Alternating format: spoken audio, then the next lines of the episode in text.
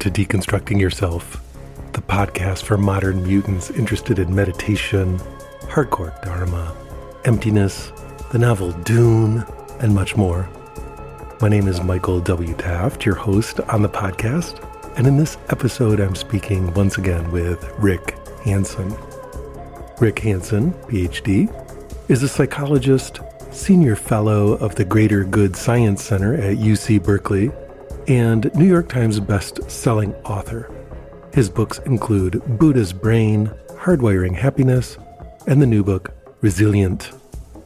Rick began meditating in 1974 and teaches at meditation centers around the world.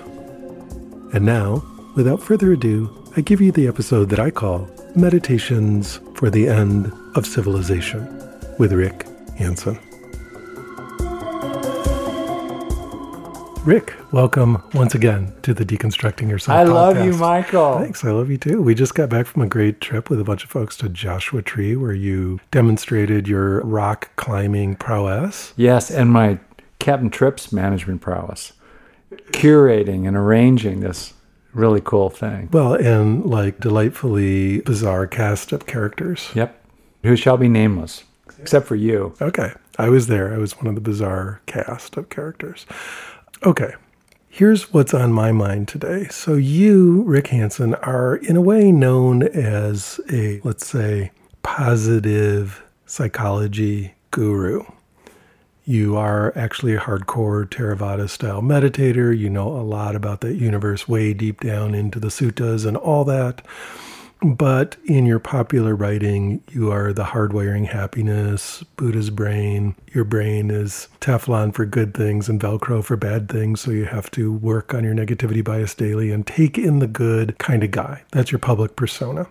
And, you know, more power to you. We need more ways to learn how to feel better, especially in the West. There's that pervasive sense that there's something wrong with me and I don't know what it is and I got to fix it. And you know, I feel like your books do a good job of addressing those issues and others. However, there's a side to you that I know that I don't think is out there in your public persona at all, which is you're like a realist. You're realpolitik to the nth degree. You're sometimes planning for, you know, what are you going to do when the nukes hit? Planning for some really hardcore, serious, difficult stuff. And you're completely comfortable with that world rather than just, you know, only wanting to talk about the positive side. You're actually completely comfortable going to the other side, which I think is really fascinating for someone who's teaching what you're teaching. But because you have taught so much of the other stuff, and because I'm who I am and my audience is who they are, I want you to go to the other side today, where it's not meta or taking in feelings of upliftment today, which even though I'm teasing you about that is obviously hugely important, but rather, you know, touching the dark side in a complete, full contact, serious, realistic way. And for the beginning of the conversation, the part of the dark side I want to throw out as an open question is, you know, we seem to be on the edge of climate collapse, like all the latest predictions in the last year are everything that they said was going to happen in 2100 is going to happen in like 5 or 10 years. The Arctic sea ice is almost gone. I mean, things are rather intense when we really look at this very directly. And then in the States, I mean, we're locking children in cages and we're separating them from their families. Racist slurs and even death threats are becoming ever more common.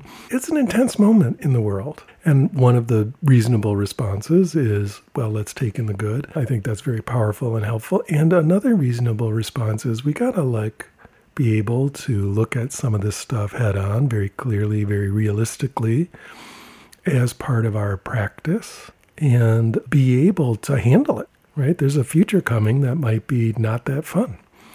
And sort of the hippie fantasies of, you know, the everyone's enlightened future may not be where we're going. So I'm just going to throw that out and say, I feel like you have some stuff to say about that. That's my opening salvo there. And I know you're lightheaded and your hummingbird metabolism is revved up, but just have at it. Well, there was a lot in what you said, and feel free, obviously, to kind of jump in because I have a lot to say about the lot that you said. And the first thing I'd like to say is, in a sense, to set the record straight. So right now I'm on my next book, working title, Neurodharma, The Deepest Roots of the Highest Happiness. And in the doing of it, I've had occasion to go back and flick through some of the previous things I've written. And really running through all of them is this major jaundiced view of reality as full of challenges. Other people pose challenges for us. Our own bodies pose challenges for us. And is a major emphasis on building strengths inside for the difficult things. And it goes to some of my own background as a really, really miserable kid when I finally realized about age 15 ballpark, because I was reading Dune at the time, and the main character was 15. I identified with him and his background in development and training through his mother, the Bene Gesserit witch. So you're young Paul Atreides in your mind? In the sense of, wow, you can develop yourself no matter how crappy the past has been, no matter how miserable you are in the present. You can always learn and grow and train from here. And you need to do that. And if you do that, which is under your own control, it just might help things go better. And that was a huge light bulb moment for me. Right around age 15, I began to realize that I could always learn from here, that learning, broadly defined, was the most important thing. So in effect, learning to learn was the most important learning of all, because that's the superpower, is a word that grows all the other superpowers. And it was really situated for me in this way. Also, in my own background in wilderness, and you saw, a teeny smidge of some of that background, you want to think, what's in your pack? Do you have food? Do you have water? Do you have a jacket? Do you have an extra jacket even for your friend? One of my longtime rock climbing buddies would never realize that it was going to get cold in the afternoon. So I would deliberately bring a little extra something for him. So for me, this focus on so-called taking in the good, at bottom, it's based on a hard-headed, clear-eyed appraisal of the challenges of life, which then take us into the question of how do we grow the strengths we need? How do we grow resources inside ourselves?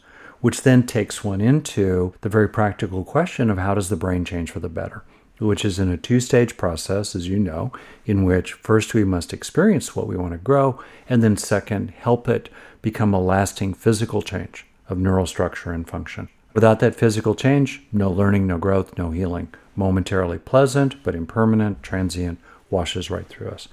We need to move from states to traits. So I've spent a lot of time focusing on the how of that. As it turns out, most of the experiences of what we want to grow inside are hedonically positive. So they're positive hedonic tone, as it were. The feeling tone in the Vedanas and Pali and Buddhism is a signal to us that, oh, it feels good to be grateful. It feels good to have accomplished something. It feels good to have a sense of the goodness inside you. It feels good to calm down. It feels good to feel like your needs matter too. It feels good to, in a clear-eyed way, recognize injustice. So we take in those good experiences. And it's been interesting to me, as a guy who's been saying this for over 30 years, easily in print, how often this hard-headed clarity about growing strengths inside becomes trivialized and smallified. And I have this routinely happen to me. I'll present this material in much this kind of tough Coach Rick, don't screw around kids kind of way. And I'll have intelligent, educated people come up to me at a conference, let's say for therapists or to the general public, and they'll go, wow, that was great stuff. Pause. I need to smell the flowers more. And I'm like, well, yeah, nothing wrong with smelling the flowers, but as soon as you get into that framing of it, you're on the slippery slope now quickly of trivializing it. And no. What I'm speaking here is much more existential. No one can stop you from growing and developing and learning every day. And B, no one can do it for you.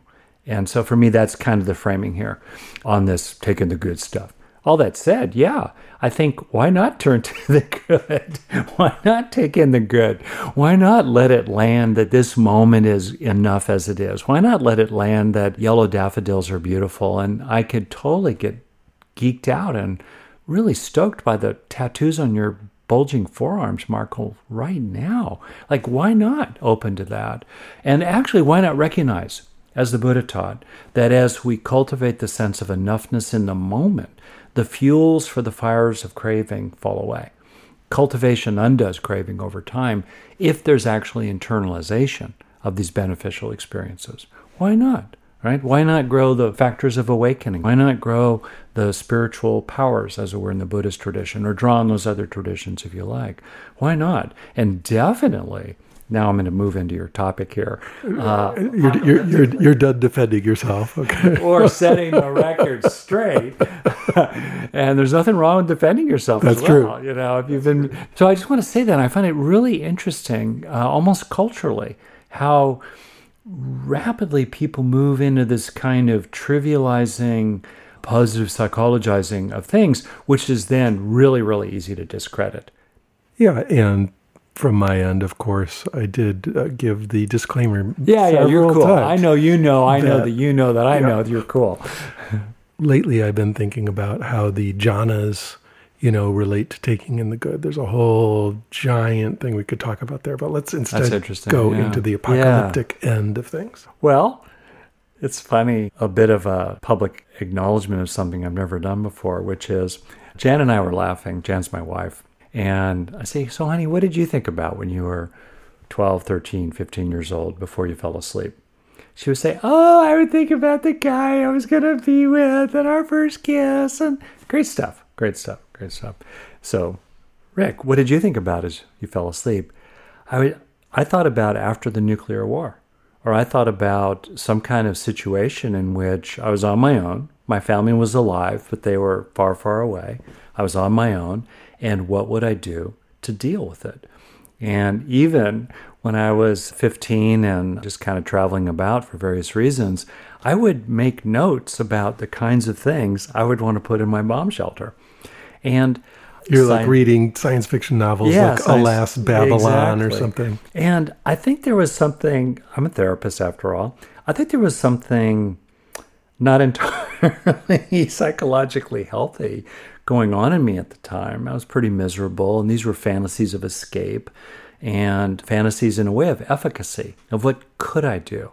How could I be prepared? How would I draw upon that stuff? There wasn't violence in my fantasies, but there was a lot about preparation. And so I think that we need to be really careful about, particularly in certain kinds of personalities, maybe my own, that can draw us into end-of-world fantasy. It's such a classic theme in literature. People can get kind of bound up around that, kind of twisted around that, on the one hand. On the other hand, I'm a subscriber to Stephen Jay Gould's theory of punctuated equilibrium, as well how evolution biologically has been characterized. Things tend to go along steadily until the bottom falls out.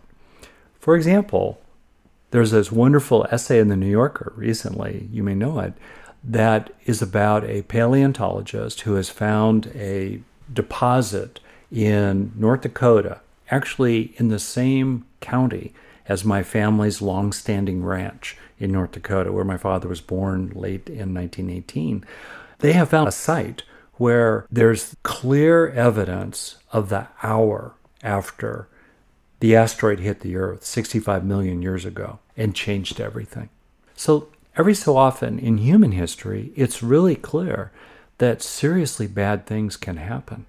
So for me, frankly, there's a sweet spot in which we're clear-eyed, trying to see clearly, not tilting one way or another. Ignorance is a root of suffering. We're not trying to be deluded overly pessimistically and alarmistly, or on the other hand, overly optimistically, looking out with rose-colored glasses, and then meanwhile, give thought to what can I actually do myself that's rational, given my values, given one's own resources, given one's own karmas, your responsibilities at this point in this life.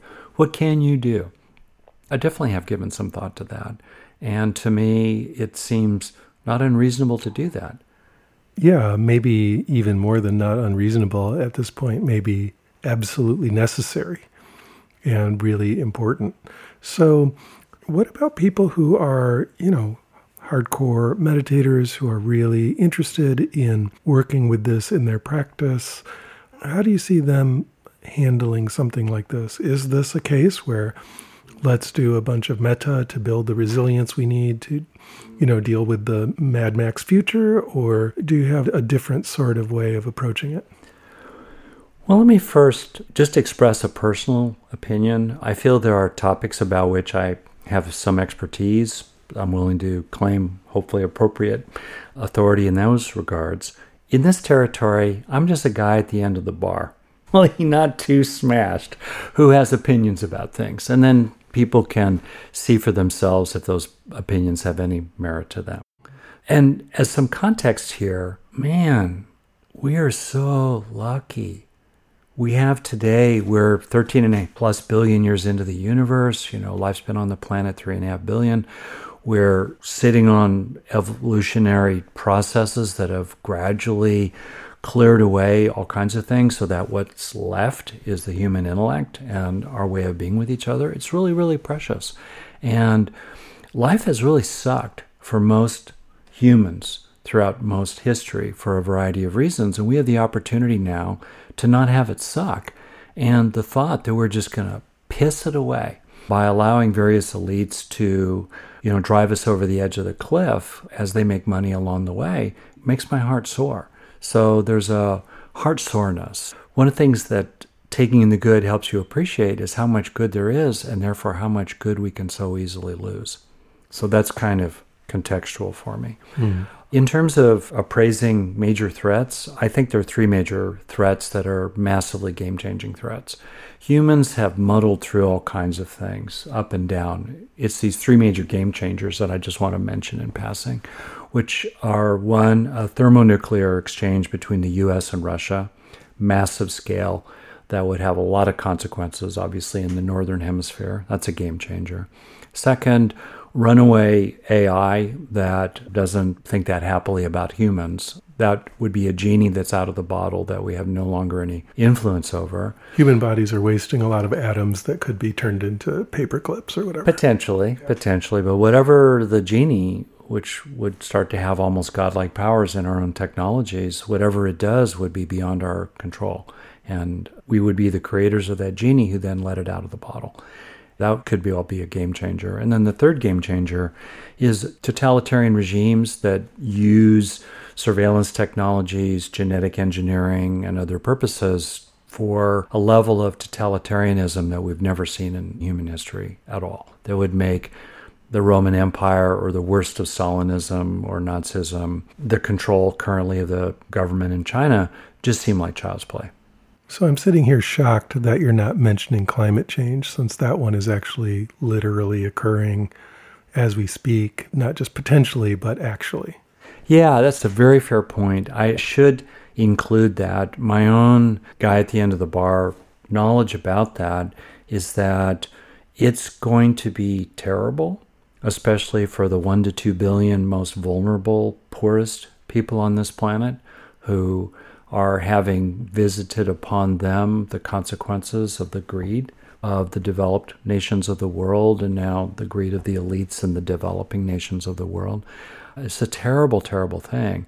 But my own understanding, which is fairly deeply informed on the science of it, of that even in a worst-case scenario, the human species, particularly the 2/3, the half of the human species that will live into the 22nd and 23rd century, most likely, with some terrible wars and resource wars and instability and climate refugees driving instabilities and creating extremisms and exploited by authoritarian demagogues of various stripes, blah, blah, blah, blah, blah, blah, blah, blah, blah. But if we look out to the 23rd, 24th, 25th century, the planet's going to be seriously screwed. And my view is that the human species will still be here, living under different conditions in different parts of the world, with a lot of horribleness along the way. And I want to stress that I'm not trying to at all diminish the worst case scenarios. I'm appalled by them.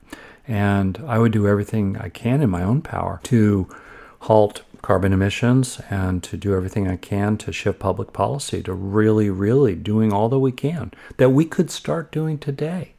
We just like to will. And that's where I think the deep root of most of our human troubles reside in our governance. And how governance went so badly wrong when agriculture came in 10,000 years ago. I would love to talk with you about that and what we can do to restore healthy governance. Because, you know, a longtime therapist and also someone who's observed organizations and countries, when you have good process, you tend to have good product. And if you don't get your process right, you'll never get your product right. And so process for us at a human level has to do with governance and power and how we manage the concentrations of wealth and power that tend to arise in human society. These concentrations were managed relatively well in hunter-gatherer bands for three reasons, which I can talk about if you like. And they've been terribly managed over the last 10,000 years, which have led to life being really horrible for most people, while being okay for some and sweet for the few.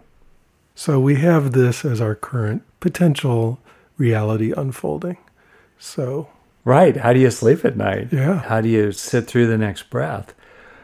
Maybe I'll just offer a couple things from my own practice. One, it's to appreciate in your own practice, moment by moment, that the lights could go out at any moment, and to live with that imminent possibility continuously, that the movie of your own VR'd stream of consciousness, a virtual reality continually constructed by physical processes entwined with the everything else, that could all end momentarily.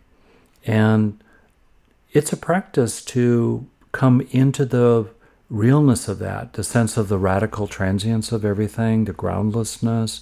These are classic themes. I'm not inventing them. I'm pointing to them. And there's a level here of coming to terms with all this that's very individual. Has to do with some classic themes around really facing impermanence and being okay with that fundamentally, and grappling with some of the things that sometimes come with that, like a sense of despair or world weariness, or in Pali, nibbida, translated sometimes as disgust, probably better as disenchantment. You wake up from the spell. And as a person practices, right there, I call it at the front edge of now, right in the present moment, which draws one naturally into a growing sense of not self, of simply complex, compounded phenomena arising and passing, ownerlessly, agentlessly.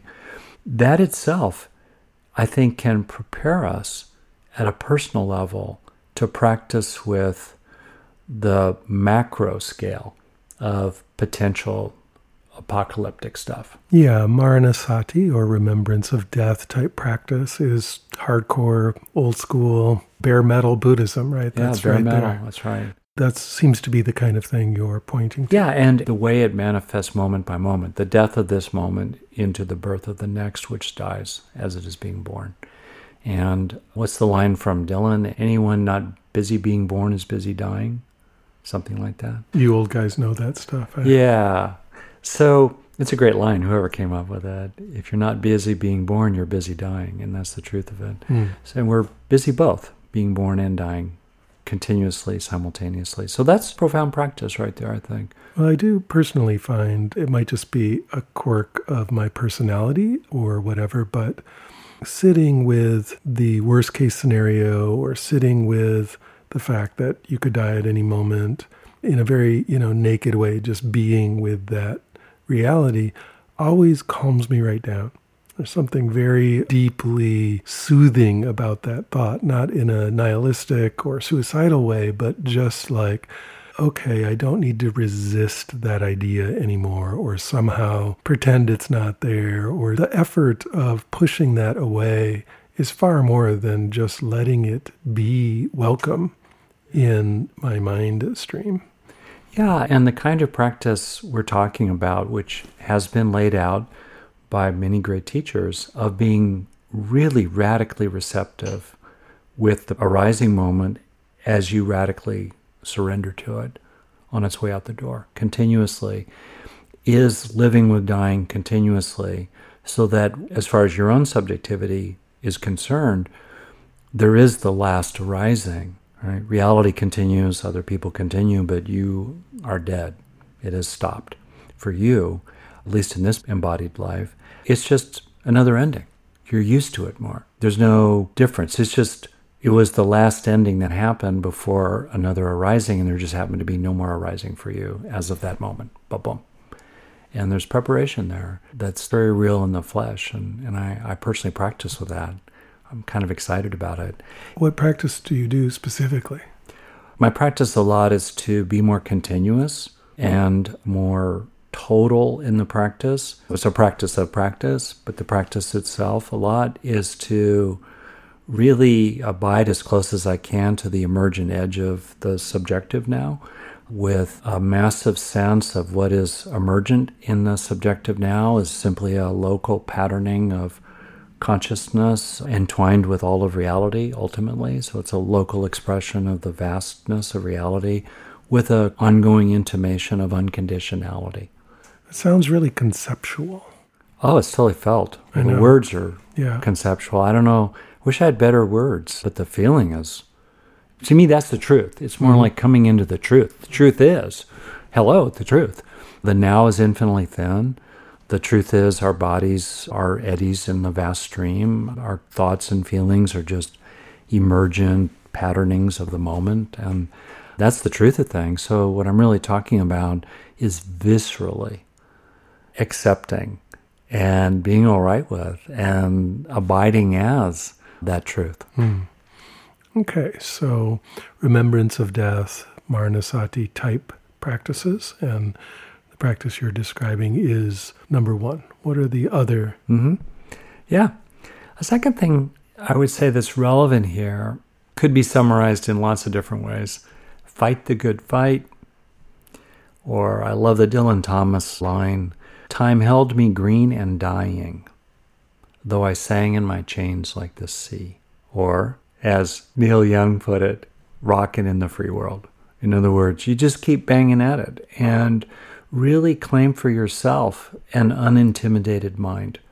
I think of a line apparently from the Buddha. More exactly, we should say that it is said that the Buddha said. The quotation is, one who can recite the sacred scriptures should not be called wise. One who is peaceable, friendly, and fearless should be called wise. So that combination, to be peaceable, friendly, and fearless in the face of oppression, injustice, authoritarian BS, and all the rest of that is really, really important. So I think a piece of this practice is to claim to oneself again and again and again in the face of the forces that try to make you feel powerless, sometimes because they're motivated to make you feel powerless, because that's where their incentives lie. In the face of all that, to keep claiming for yourself what you can do. What you can do inside your own mind in terms of how you reserve the right to think about things. Even if you can't reveal to the outer world what you really think, because maybe you're in a situation like in a gulag or a prison somewhere, you really can't afford to reveal how you really, really think. But in the sacred temple inside your own mind, you reserve the power to think what you think, see what you see deep down inside. And other forms, to ally with others, to join with them in common cause, to cheer on your team that's on the playing field, even though you're sitting in the stands with tons of skin in the game, but you don't have the ball in your hands. You're not a congressman or congresswoman. You're not a commentator on television. You don't have that power, but you can cheer your team on to claim that. I'll tell you a little thing that I think is okay to say. I had a chance to have dinner with a congressman, a representative from our district in the House of Representatives in the U.S. Congress, soon after the kind of sort of election in 2016. And this was a few weeks later. Most of us, liberal by nature, were in some shock. What to do? What can we do? And he said something I've thought about many times since. Send money to lawyers. In other words, do what you can often is to support people who are fighting the good fight, the ACLU, others who are really doing what they can. So I think that's the second thing I really try to hold on to in my practice. And as a therapist, therapists know learned helplessness is a fast track to depression. The felt sense of entrapment, futility, and defeat, thus helplessness, is something that we mammals are extremely vulnerable to overlearning, overacquiring all too quickly. So it's really important to kind of lean away from helplessness and to do everything you can to lean into the felt sense of efficacy and agency, even at the level of simply choosing to reach for the salt instead of the pepper. Yeah, isn't it the case that with learned helplessness, doing anything at all that feels useful or efficacious actually begins to counteract the learned helplessness? Yeah, that's actually true. It just takes many, many times as many experiences usually, because as an aspect of the negativity bias, we're very vulnerable to feeling like, meh, there's nothing we can do. And I think it's so important in ways large and small, in your intimate relationships, in your job, and in the public square, to keep reclaiming for yourself that sense that you are more like a hammer and less like a nail. Even as many of the hammers of life bang on you, the more hammers that are banging on you, the more important it is to pick up the hammers you can. Yeah, I've noticed that two things that have been really helpful for me personally are, one is to give money to, in this case, the ACLU. I feel like they're doing good stuff, and I know they're out there essentially doing what I wish I could be doing, and I'm not trained to do that, so I give them money. And also paying for good journalism. Like, for example, I'll contribute to The Guardian or to The Washington Post. Mother Jones, I send money to. I notice that that helps with the feeling of learned helplessness, but we are, monkeys. Yeah. And both of those things are a little abstract. I'm not sure my, monkey really understands that when I'm clicking that thing for the ACLU, that I'm doing something. And so even though that is actually truly useful and helpful in the world, I wonder if there's stuff that is just more physically real that might bite a little deeper into the wood, of undoing the negativity bias. Well, at the political level, there are many things people can do. As you know, people can demonstrate, they can volunteer, they can stuff envelopes, they can go door to door, they can do so many things. And that really matters. You can do that in the political process in general. To be really, really blunt, as important as it is for individuals in terms of global climate change to reduce their footprint, to buy carbon offsets if they can do that, things like that. Frankly, in America, being blunt, the best thing we can do for climate change is to elect Democrats. Yeah. It's pretty straightforward, because at the public policy level, the impact is so much greater than what any individual can do, just about, in terms of their own footprint. Yeah, support AOC and so on. Yeah, so I think that's true politically. At the individual level, I love embodied practice. In other words, I'm making a gesture now, I'm moving my hand around, and I'm also being careful not to bang the microphone and so forth. Failing, but yeah. It's failing occasionally. And that's a field of action. That's a field of action with my body. Where do I choose to put my hand? How do I choose to regulate my hand so it moves into the air, but it doesn't hit the microphone? And I think, especially for people who have a history of learned helplessness or are in situations in which they factually are really being pushed around by all kinds of conditions, maybe external conditions like poverty or the neighborhood they're in, the people they live with, that jerk on the floor above their apartment who will not stop dancing at 3 a.m. on the floor with pogo sticks or something, or their own health conditions, the chronic pain in their back, or the fact that they're aging, or, maybe developing a terminal illness.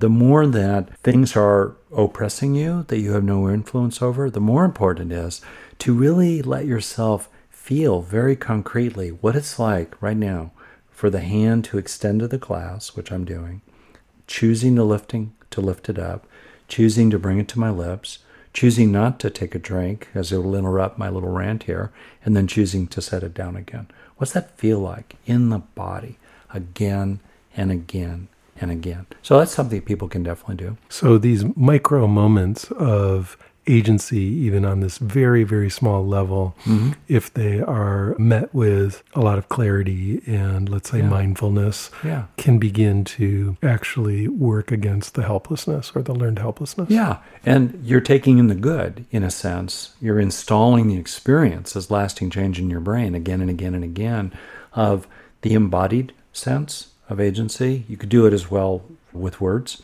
the words we choose to express, the words we choose to restrain. You can do it with your own mind. The thoughts you choose to feed, the thoughts you choose to stop feeding. And obviously we can do it in our relationships with other people. The people we choose to touch, the people we choose not to touch, the people we don't let touch us. These are all ways to reclaim that sense of potency that are really important. Excellent. So what about the third thing?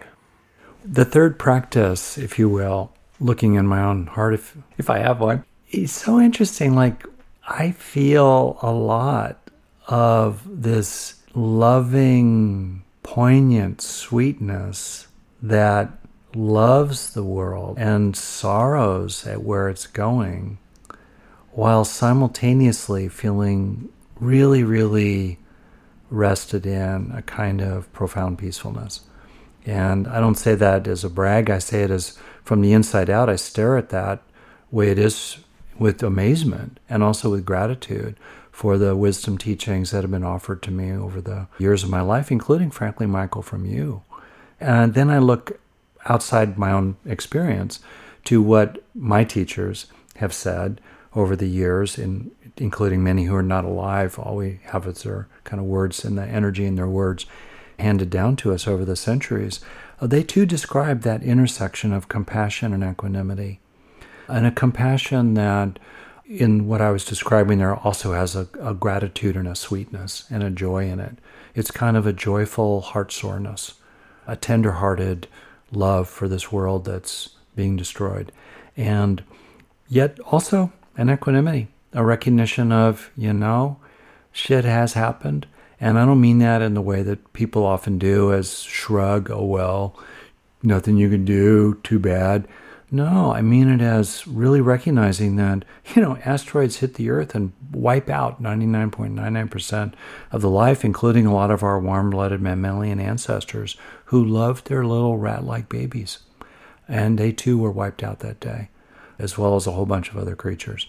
And, we're not so special, actually, to not have dictators ruin the lives of so many people. I don't mean, again, to justify dictators or terribleness, but to kind of hold it in a bigger perspective. Also, I'm, as I think you are as well, I'm very aware that we're, living on a kind of little rinky-dink rocky planet around a middling sun on the edge of a middling galaxy amidst roughly 2 trillion other galaxies. So there's a way of kind of holding what happens here in a wider, broader way, while simultaneously loving it and sorrowing over it, and simultaneously fighting the good fight while singing in your chains like the sea. So you're describing, rather beautifully, a kind of state of mind or state of being, but not exactly about how to work your way there or how to engage with, beginning to feel that really interesting balance that's always hard to describe because it seems so contradictory between compassion and equanimity. Yeah. I think it's interesting that they're both Brahma-Viharas, right? Yeah. Divine abodes, yeah. Livable in this world, where do you dwell? What's your dwelling place? Yeah, I reflect on that a lot. Where do you dwell? It's kind of a variation of what's in your wallet, right? Where do you dwell? And who are you becoming?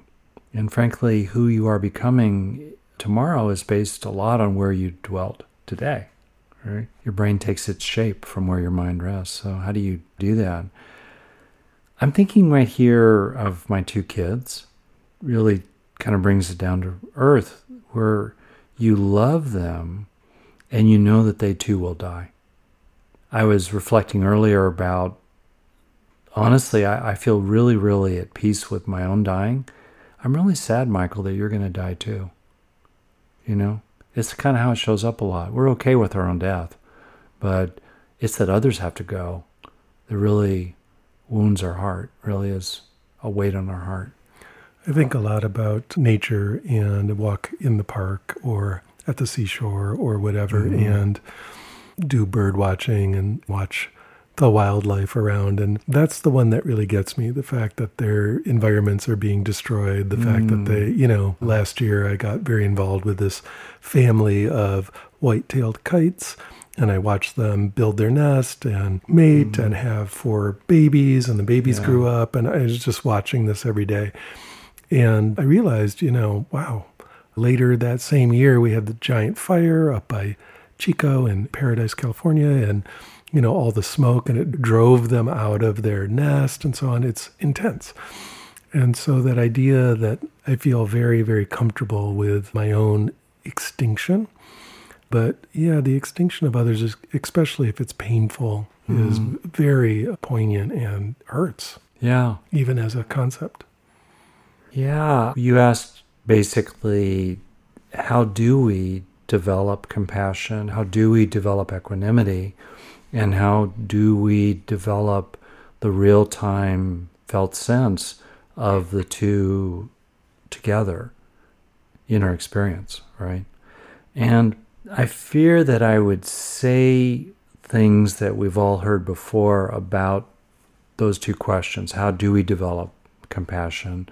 How do we develop equanimity? And how do we help them develop each other? Because equanimity enables us to be more and more profoundly tenderhearted and compassionate. And there are ways in which somehow, in ways that continue to be somewhat mysterious to me as even an evolutionary neuropsychologist, how is it somehow that opening your heart wide actually calms you down into equanimity? Like, how does that work? I get how equanimity serves compassion. I'm still trying to understand how compassion is a factor of equanimity. It's a work in progress, right? I think people have different ways into this also. And there are different paths for different kinds of people. My own nature, I guess, is whatever it is. I've always been really appreciative of whatever life has in it, while also being really pretty dispassionate, Spock-like, in my kind of 40,000 light year view on things. And it has worked for me to really allow myself to, you know, suck the juice out of, squeeze the orange every day, to really be just blown away by awestruck gratitude. Somebody introduced me to the word gawp. Apparently it's a Gaelic word or something, G-A-W-P, just gawping at the realityness of reality, moment by moment by moment. In a funny kind of way, for me at least, that willingness to just be blown away by the amazingness of everything, including the seemingly least among us, you know, the grain of sand, the drop of water, the blade of grass, like, wow. That has actually helped me become calmer and stronger somehow, because I've just been opened into that. And that's why I think it's important not to trivialize this capacity for awestruck gratitude at a chocolate chip or a smile or, you know, the fact of flush toilets or the white-tailed hawk soaring in the sky. Oh my goodness, wow. On the one hand. Also, it has been a service to me, and I'm just speaking personally, it may or may not have any use for others, to be able to really recognize extremely dispassionately and clearly just the way it is. Universe bubbled up into existence, stars formed, they blew up and produced heavy elements like iron or carbon or oxygen, which then over billions of years drifted through space to form rocky planets like our own, just far enough away from the sun so that water could remain liquid on the surface. And the conditions for life seemed very, very conducive, and then the game began. And yet it took over 3 billion years, essentially, for multi-celled creatures to arise. It took a long time, and a lot of contingencies along the way, including big rocks hitting this planet in about a 6-minute window, about an 8-minute window, given how fast the Earth goes around the sun, that if the Earth were not here at exactly that moment in that 8-minute window, the giant asteroid 6 miles long roughly would have just passed on either side of us, and we would not be here today. Maybe there'd be some kind of super intelligent velociraptors here today, or something else might have happened along the way. Like, to appreciate the fact of all that, and the fact that what is happening here on Earth is just truly, truly a local expression. You say it seems conceptual, it's described conceptually, but it's flatly true that whatever is happening locally in your brain or my brain or the brains of people listening or in the lives of people listening or in the lives their children or others may have, you know, 100 years from now, it's just determined, it's set in motion by so many dominoes falling, cascading over the course of this universe. And it's impersonal. It's not about us. Inside it, us suffers. We feel, we suffer, we love, we lose. But that whole process is vast and impersonal. And for me, that understanding of the fact of it all, weirdly, feeds my awestruck gratitude. I get to be here, given all of it. Well, I kind of think there's a fourth practice for dealing with our crazy times. Yeah, I think, at least for me, with my Spock-like nature, trying to understand what the heck's going on, including how did we get here? What are the causes and conditions that led to all this? For me, there's something about coming to a clarity, hopefully it's a correct clarity and not a delusional clarity, is actually calming, even if you don't know what to do about it, having a sense of the nature of the problem. And I think whether it's clarity about the societal level, the political level, or clarity in your own life, understanding why your body really hurts. Maybe there's nothing you could do about it, but now you finally have a diagnosis. What's the diagnosis? So you have a meta-narrative and you want to share it with us? I have a diagnosis, man, for why things went so terribly wrong starting 10,000 years ago. I'm on the edge of my seat. All right. So I asked myself, what the heck?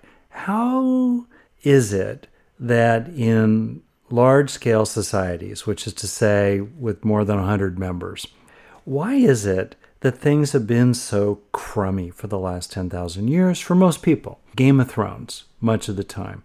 And recently in America, how in the world has it happened that we have this election in which roughly half the people sit it out, and we end up with someone who lost in the popular vote by nearly 3 million people, squeaked in with about 80,000 votes max distributed across 3 states in America, and is now sitting in the Oval Office?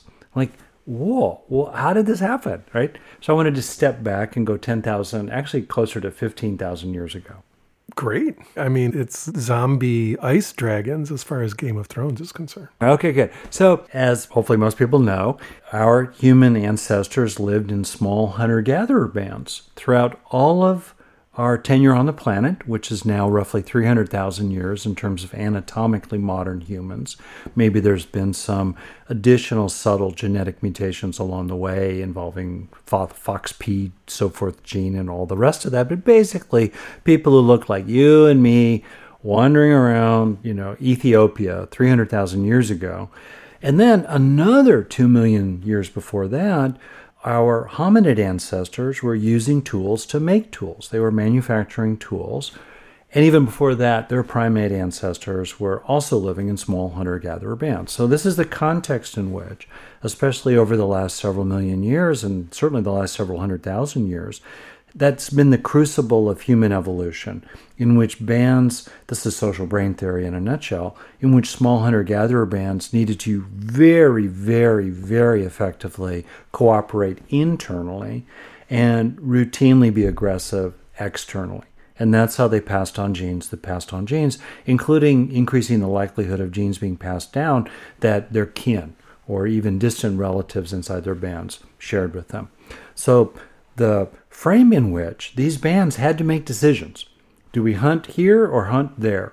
Do we stick around? Do we leave? Do we just fight that other tribe, or do we get out of this valley? What are we going to do, right? That's politics. That's governance. That's group decision-making at the human scale that existed almost all of the time that our species or our relevant ancestors have been on this planet. Well, what's really interesting about living with 30 to 50 people your whole life, because that's the natural size of a typical hunter-gatherer band, in maybe some kind of loose, clannish, sort of maybe association with a handful of other bands, surrounded by strangers who were dangerous. What is it like to live with 30 to 50 people most of your life? 3 conditions are present. Common truth. You can't hide the monkey year after year after year when you're living together with people. You can't hide who's screwing who, who's being screwed by who. You can't hide who's cheating. You can't really hide the consequences of decisions. So we have common truth. Also, there's common welfare as an inherent condition. In other words, for healthy human politics, there's common welfare. What happens to you happens to me because we're related. You go down, I go down. You prosper, I prosper. And also, we share blood. You're my cousin. You're my brother. You're my brother's wife.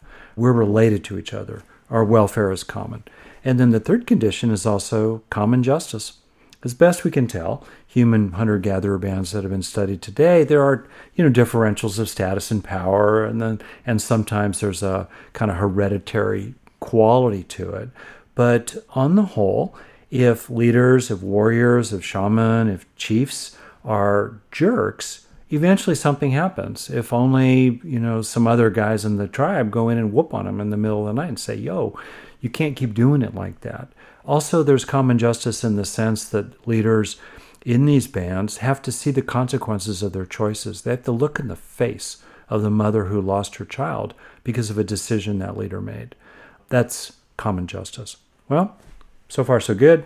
Then along comes agriculture. What were we thinking, right? As soon as you have agriculture, including domestication of animals, starting roughly 10,000 years ago and then spreading throughout the world, you begin to accumulate. You start having surpluses of goods, which then enable concentrations of wealth, which then enable concentrations of power, sometimes aided through religious authority, priests who will justify your rule. And that's been the story of human politics essentially for the last 10,000 years, in which those three fundamental conditions got blown up. No longer is truth common, because if you're in the capital, you can hide from the provinces what's really going on. You can certainly hide inside the palace walls, behind the palace walls, what's really going on. So, and these days as well, lots and lots of things can be hidden, or people who have tons of wealth and power can attack the capacity to discern the truth or share the truth with other people. Truth is no longer common these days. Second, welfare. Nope. With agriculture, you no longer have common welfare. People get rich, they get well fed. Famines proceed outside the castle walls. Doesn't affect them. If the ordinary people prosper, that hardly changes the lives of the wealthy elites, so they're not terribly incented to make sure that the common people prosper. So-called trickle-down theory doesn't. It doesn't trickle down. And even during the democratization of much of the world, which is welcome, still we've had simultaneous tremendous concentrations or increases, rather, of wealth inequality over the last generation or so. The last thing is common justice gets blown up too. You start having rich man's law, poor man's law. Routinely, people suffering terrible consequences for their misdeeds, while the kings and queens and princes and princesses get off scot-free. And we see that today, in which people can buy, good lawyers who get them off, and people who don't have access to that get railroaded into long sentences. So I'm really crystal clear on the diagnosis of the problem. I only have half of a solution, if that. But I think this account is accurate.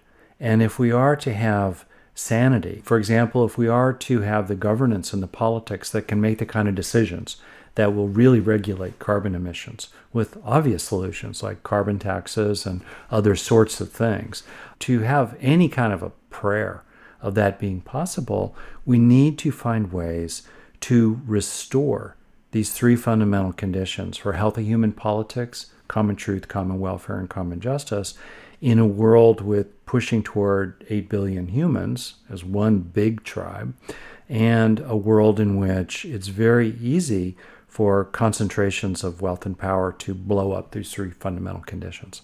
So that's my rant. And when I began to realize that that's a major reason, maybe a deeply rooted reason, why things have gone so badly over the last 10,000 years, including the last 10 years, it gave me some peace. And now I'm busy thinking about, what can we do about it? Okay, so surely you're not saying the problem is literally farming and, animal husbandry. So it comes back to somehow this has allowed us to live under conditions that we didn't evolve to live under these conditions of lack of common truth, lack of common welfare, lack of common justice. Now, you intriguingly said you have half a solution, so...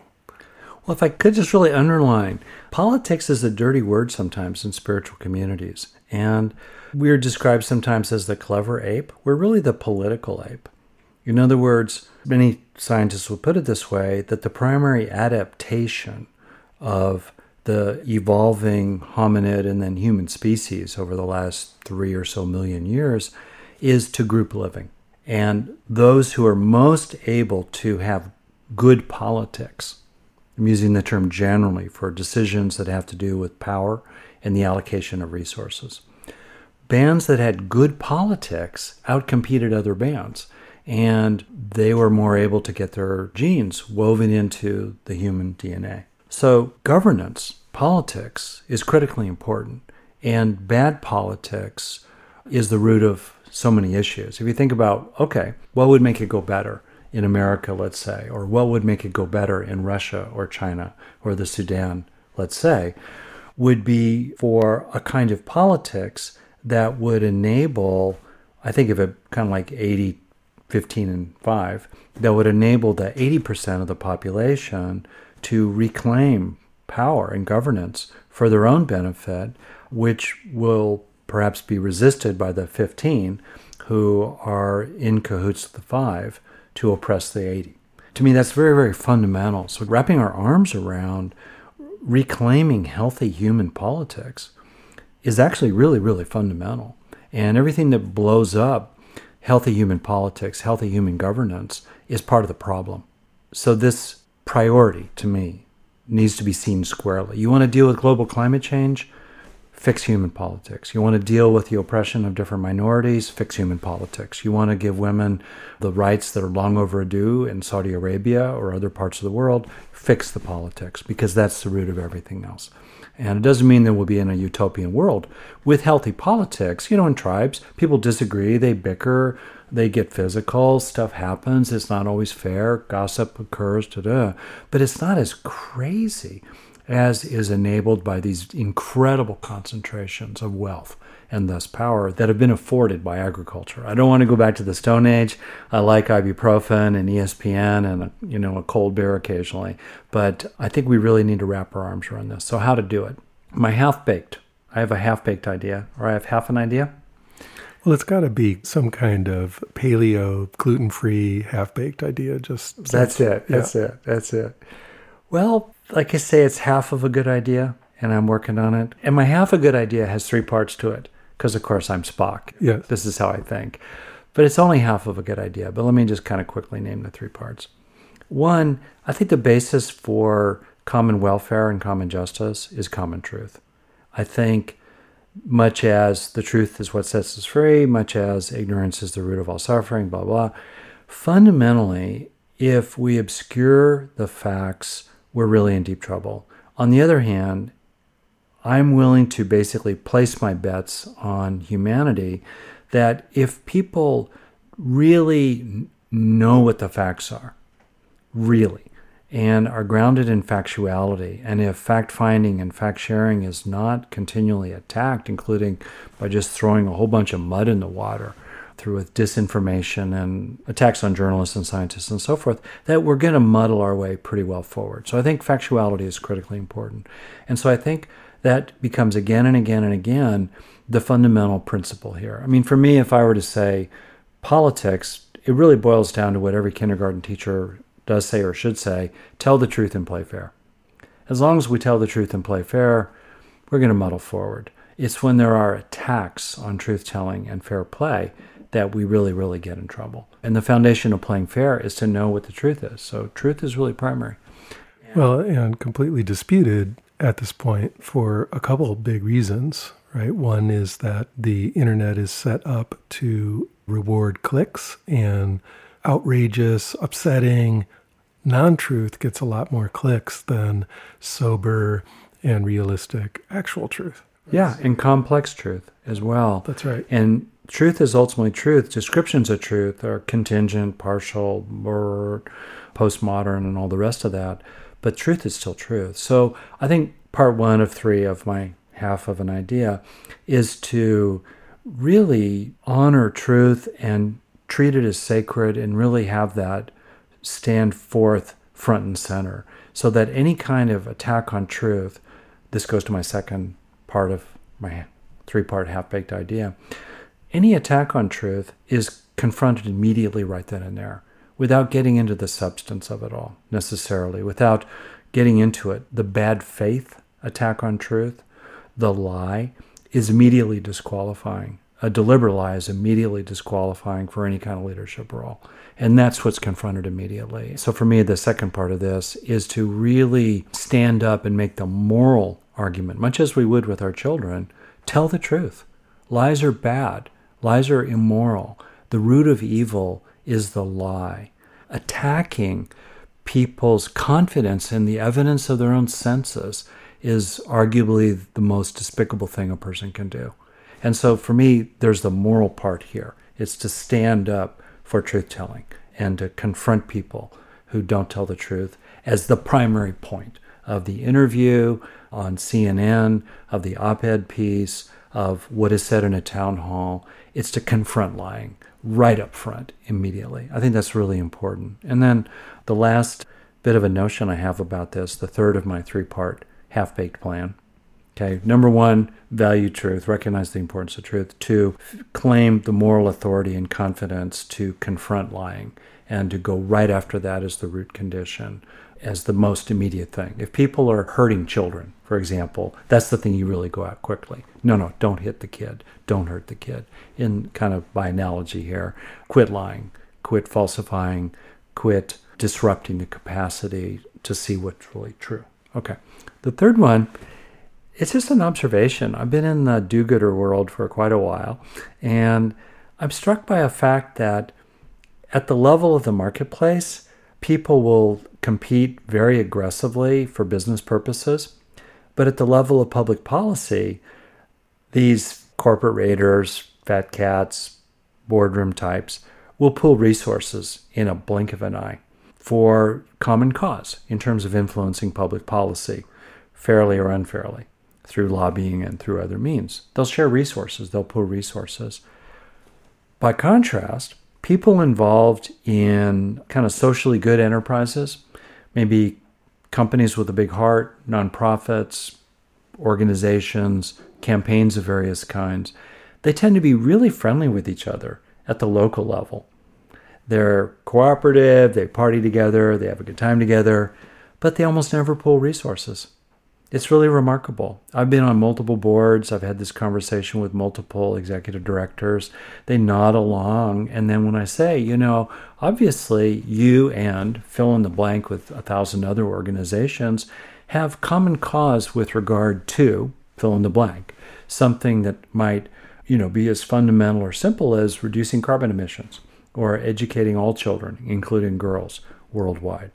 So how would you feel about pooling resources in some small way, reevaluated it by your board every year, towards some good thing, so that you can actually compete and scale up to have a prayer of competing with Standard Oil or ExxonMobil or any other giant corporation, including ones that we've never even heard of that have enormous influence in the world. And these people in the social good world have no interest in pooling resources. And I think that's crazy. I think we need to pool resources. And one of my own fantasies is that thousands of organizations worldwide would pool their resources toward a particular kind of change that would be highly leveraged and catalytic and lead to, over the course of a generation, far sweeping changes from there. For example, the commitment to no child being hungry would lead to a whole host of other kinds of changes. If the adults in the human tribe made a fundamental commitment to that, maybe supported by, as I'm saying, a number of good organizations pooling their resources together toward that end. Another similar generationally changing intervention would be a commitment to educating all children, including girls, worldwide, and just bang away on that problem for the next 35 years. I think that would also be one of those kinds of things that could really make things a lot better. So I'm not particularly attached to what those highly leveraged catalytic interventions might be that would be game changers for the human species over the next generation or two. But I do really feel that it's time for organizations that do have common values to actually pool resources together at the level of the dollars, the Benjamins, as it's said, in terms of what's on the U.S. $100 bill, and be really committed in a long-term strategy to actually making this world better for most of the people that live here. Thanks for sharing that vision, Rick. There's a lot to say about that. You mentioned that you're working on the Neurodharma book, so can you just let us know what that will be about when it comes out? Oh, that's kind. Well, this book's about 7 practices, and the 7 are kind of clusters of practices that organize major themes that I've seen in my own Buddhist training, and I also see in other paths of development and awakening, including secular ones. And these 7 practices also are opportunities to apply what's increasingly well known about how the underlying hardware works in the body, the nervous system, and especially the brain, so that through understanding how those practices have their underlying biological, neurological correlates, we can deliberately work the machine. We can deliberately, through mental practices, stimulate and in the process of that strengthen the underlying neural basis for these wholesome, transformative qualities of mind.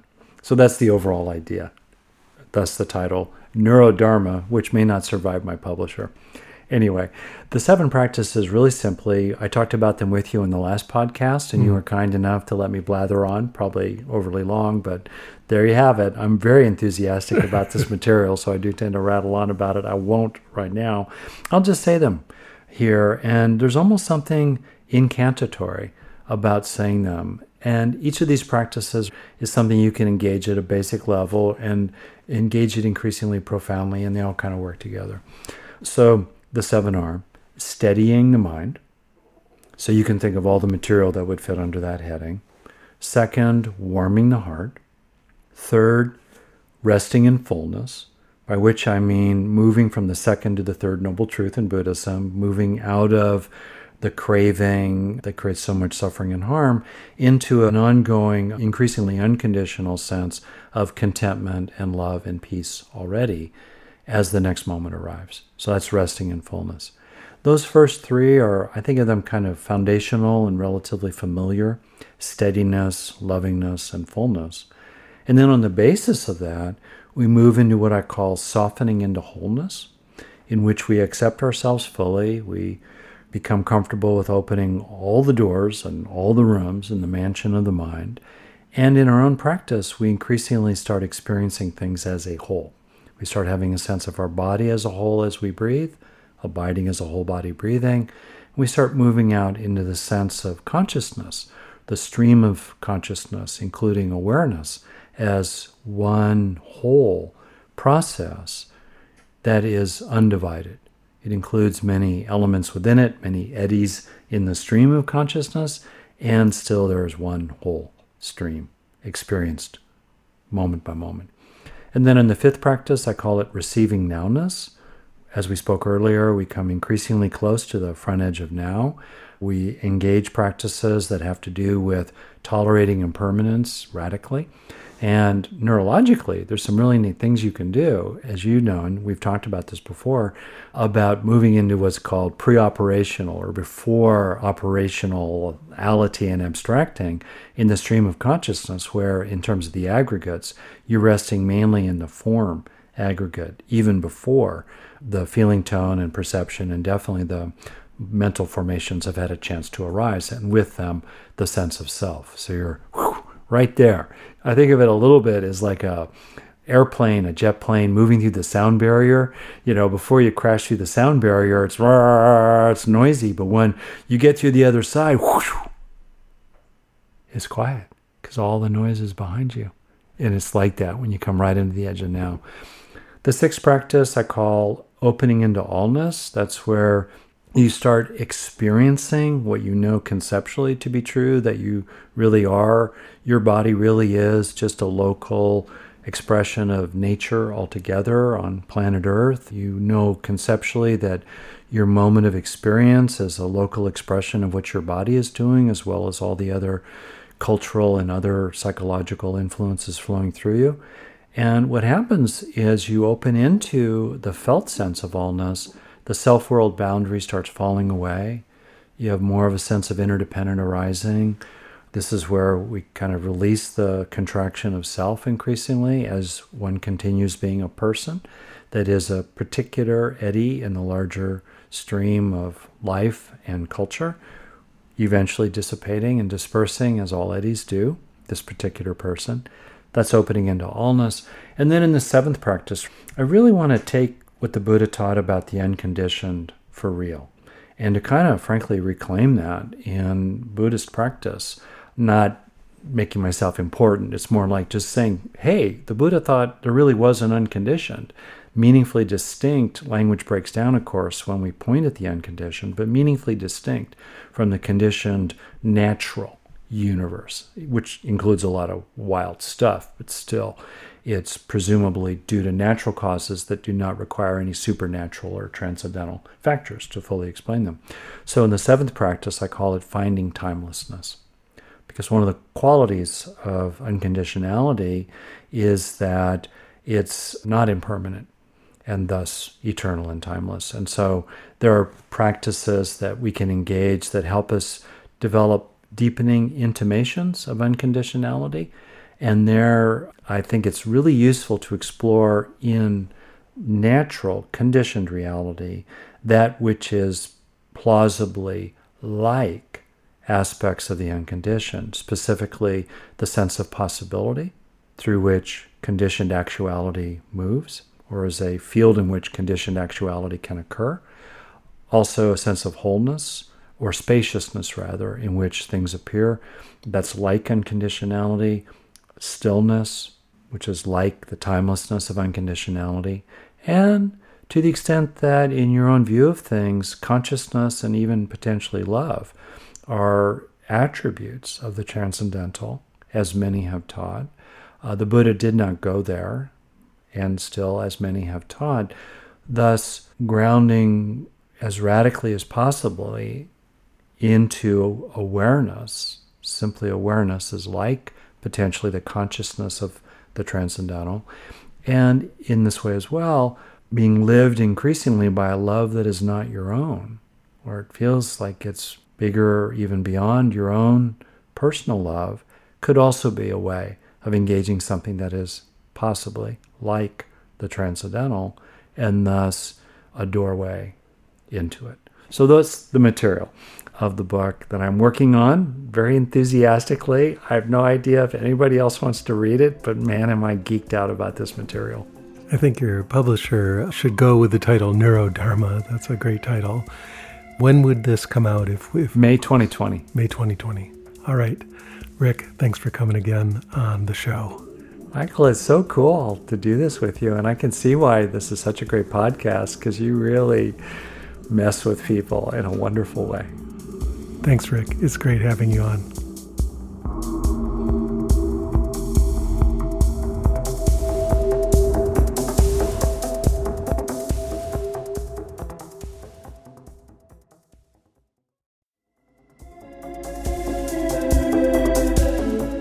That's it for this episode of Deconstructing Yourself. I'd like to let you know about an upcoming retreat I have available in the first half of 2024. This April, I'll be teaching a 6-day residential retreat at Mount Madonna Center in the hills of Northern California.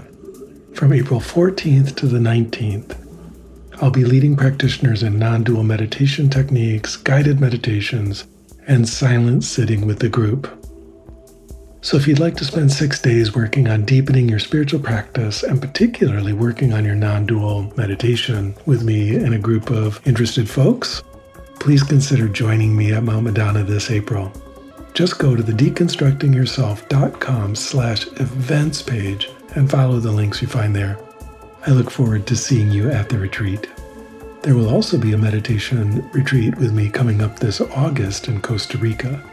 You can find out more about that at the same DeconstructingYourself.com/events page. If you enjoyed the podcast, please recommend it to a friend or talk about it on social media. Doing that helps it find its way to more people who might be interested. If you're moved to support the podcast, you can do that by contributing to the production costs on my Patreon page. That's at patreon.com/Michael Taft. The money goes to support the recording, production, and bandwidth costs of this program, which are substantial. By contributing to Patreon, you're making it possible for me to continue to create and share these conversations as often as possible. A special perk for high-level contributors is a monthly or even bi-monthly event with me on Zoom, where you can ask me any meditation questions you have. I deeply appreciate your support. I also have a number of free resources for you, beginning with my YouTube channel. There are hundreds of hours of free guided meditations and videos there, so if you're interested, that's quite a large resource and offered to you completely free of charge. The channel address on YouTube is MWT111, or you can just search my name, Michael Taft. I encourage you to subscribe to the channel and join me each week for a new live guided meditation session. If you'd like to interact with a broad community of people interested in meditation, particularly those who engage with my YouTube meditations, I have a free Discord server called Deconstruct You. That's Deconstruct and then just the single capital letter U. There are a large number of discussion channels there, and it's free, so hop on the server and introduce yourself. And of course, there's the DeconstructingYourself.com website itself, which has articles, interviews, and more about meditation going back over 12 years at this point. So be sure to check that out. Beyond these free options, I also have a number of paid online courses to help you grow and develop in your spiritual practice. You can find out about those either by signing up for my email list at DeconstructingYourself.com/signup or at the site DeconstructingYourself.org. I look forward to seeing you in class. The Deconstructing Yourself podcast has always had excellent sound, which is the result of an amazing audio engineer and amazing human being named Stephen McNamara. He's an all things audio person with many decades of experience in producing music and spoken word audio. If you're interested, you can contact him at his website, yogitar.com. That's yogitar.com. Music on the Deconstructing Yourself podcast is a track by Peter Bauman entitled Crossing the Abyss from his album Machines of Desire. Thank you for listening.